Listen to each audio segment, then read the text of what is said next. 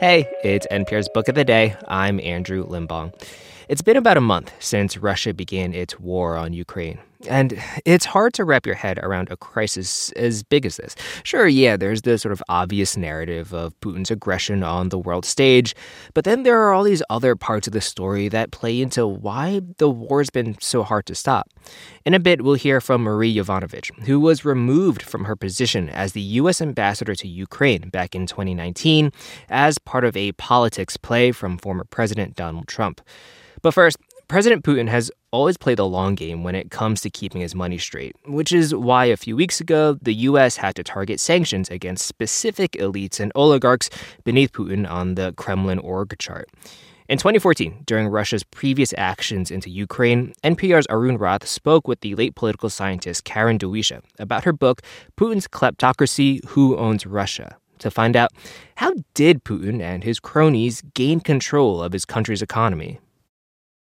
Karen Dawisha, professor of political science at Miami University in Oxford, Ohio, spent the last five years investigating how Russia's president, Vladimir Putin, came to control so much of that country's wealth.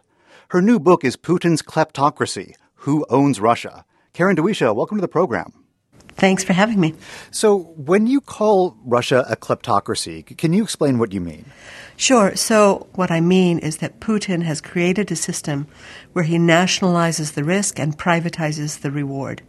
So, when we think about the Sochi Olympics, for example, it's well known that they cost about $50 billion, and most of those contracts were awarded as no bid contracts to, to people close to him. And billions were made by them. Another example would be the collaboration of Putin's closest circle in the establishment and funding of Bank Rossiya, a bank that has emerged as a, one of Russia's top 10 banks that receives a lot of government state budgeting, but it's a private bank. So here you have a case where the money to fund comes from the state and the profit goes to friends of the current president. And and the the roots of, of Putin's rise, as as you describe it, they, they, go all the way back to the last days of the Soviet Union. Can you talk about what was happening then with the KGB and, and with Putin?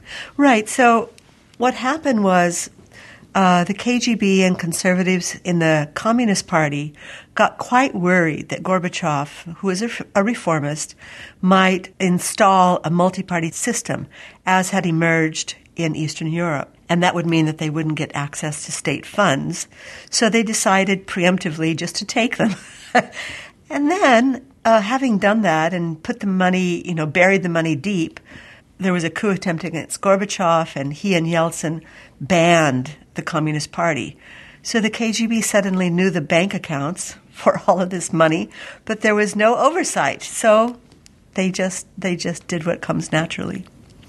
And, and what, what, you write about seems like it involves KGB, the former KGB, and, and Russian criminal activity. Is, is, is, is are, they, are they all connected?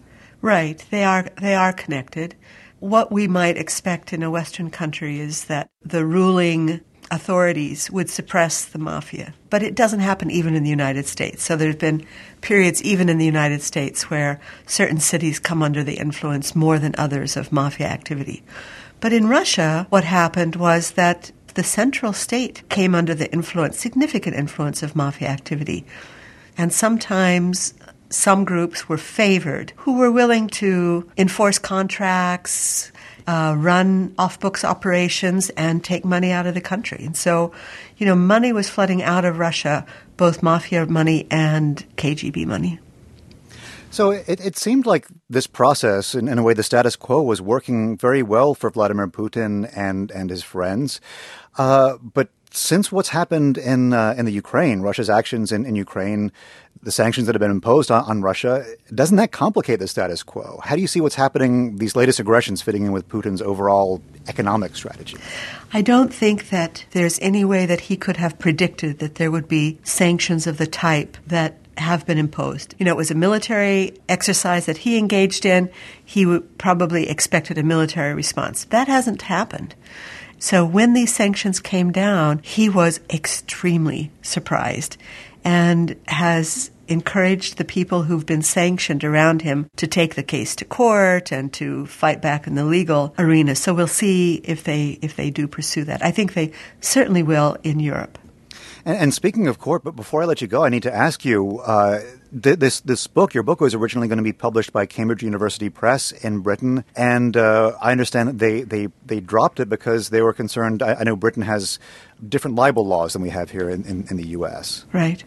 So, uh, what happened in Britain is that their libel laws are such that only if it's proven in a British court as being true can you say that a charge is true. so, the fact that you know, I've written a very academic book with thousands of footnotes, fulfilling more than the necessary academic standards. In Britain, uh, the book could be challenged in court. And friends of Putin have shown themselves willing to defend the regime by taking on lots of people in British courts. And and not to put too fine a point on it, but these would be people with, with fairly deep pockets. Yeah, yeah, infinitely deep pockets. One imagines. Karen Dawisha's new book is Putin's Kleptocracy: Who Owns Russia. Karen, thank you. Yeah, my pleasure, Arun. When President Trump was attacking Marie Yovanovitch, the former U.S. ambassador to Ukraine, it's not that she didn't have anyone within the State Department defending her. Apparently, her boss, former Secretary of State Mike Pompeo, did, up until a certain point. Yovanovitch has a memoir out now called Lessons from the Edge, and she talked to NPR's Mary Louise Kelly about her time at the State Department and what it feels like to undergo a political ousting campaign. It's a strange thing. Amid all the urgent efforts to end the war in Ukraine, all the frantic diplomacy underway, to recall that the U.S. has no ambassador to Ukraine. The job's been filled in an acting capacity for three years now. That is because the last Senate confirmed ambassador to Ukraine got a call from Washington, spring of 2019, telling her, come home. They were concerned about my security, and I needed to come home right away. Marie Yovanovitch testifying during impeachment proceedings about why she was called home. That summons came amidst a coordinated effort to smear the ambassador. Yovanovitch told me when she asked the State Department to back her up, she was told to put out her own statement pledging loyalty to then President Trump. And I thought, boy, if that's if that's what we've come to, that I have to defend myself, I, I just didn't see how I was going to be able to survive in the job. It was only later that Yovanovitch learned the attacks on her were part of politics related to the 2020 U.S. presidential election. In her new memoir, Lessons from the Edge, Yovanovitch writes about those politics and that they were driven by Trump's lawyer, former New York Mayor Rudy Giuliani. Giuliani wanted um, to find dirt in Ukraine that would implicate former Vice President Joe Biden and his son of corruption or anything else, kind of following the Russian uh, talking points that it wasn't Russia that had meddled in U.S. elections, it was Ukraine. And he was also hoping that there might be some dirt there in there on uh, Joe Biden. I mean, it's been described as a as a shadow foreign policy that there were the official marching orders you were getting through normal State mm-hmm. Department channels, and then meanwhile there was this whole separate track being run by the president's then lawyer right. Rudy Giuliani. Is that a fair way to put it? I think that's a fair way to put it. Um, and and the purpose of Giuliani's mission was to you know take down a political opponent for President Trump. I think I fully grasped the extent of the pressure campaign to oust you. When I listened to um, this tape that I that I want to play now, this is audio from Lev Parnas, uh, an associate of Rudy Giuliani's, who has since been convicted of campaign finance crimes. Audio from a dinner in 2018, and you mm-hmm. hear him telling Trump that you were bad mouthing him, bad mouthing the president. Get rid of her. Hooray! Okay, get her out tomorrow. I don't care. Get her out tomorrow. Take her out. Okay. So that's the then president of the United States saying, "Take her out." Her meaning you. Um, what is that like to hear that from the president of the United States? Yeah, it, it was really painful to hear that for the first time, um, and obviously still painful. I don't understand how the president could have been manipulated like this by bad actors. Hmm. You know, this is part of that shadow foreign policy that you're talking about, or as Fiona Hill memorably put it, the um, political errand uh, that Giuliani and others were being sent on. You write at length uh, in this book about the decision to testify in the mm-hmm. impeachment hearings, um, the extent to which you prepared. Um, and I remember, I mean, I remember the day that you testified. I was anchoring our live coverage that day. There was a moment when the chairman, Adam Schiff, alerted you as you're testifying live that President Trump was tweeting at you in real time, attacking you. As we sit here testifying, the president is attacking you on Twitter. Um, and I'd like to give you a chance to respond. I'll read part of one of his tweets. Everywhere Marie Yovanovitch went turned bad. She started off in Somalia. How did that go? What went through your mind at that moment? I couldn't believe it. Um, you know, Trump always does unbelievable things, but um, I certainly hadn't been expecting that. You know, it was just the range of emotions, but I knew that I couldn't sort of give in to anger or anything else. Even in the moment, I knew it reflected more on him than it reflected on me. But I also knew that I had to kind of uh, get myself in hand um, and sort of be as level headed as possible. I mean, my answer I don't think was fully coherent, uh, but um, I tried to get things back on track, and I think I managed in the end. Well, and you write that you know while it was a, not something you appreciated in the moment, that later it became clear to you that Trump's tweeting at you had actually kind of helped you out. How so? Well, that's what I believe. I don't know what the Republicans um, had planned uh, for that day in, in terms of questioning me, but I think there was such a strong reaction to the president's tweet. I mean, people felt it was out of line. And of course, it demonstrated that everything that I had been saying was true.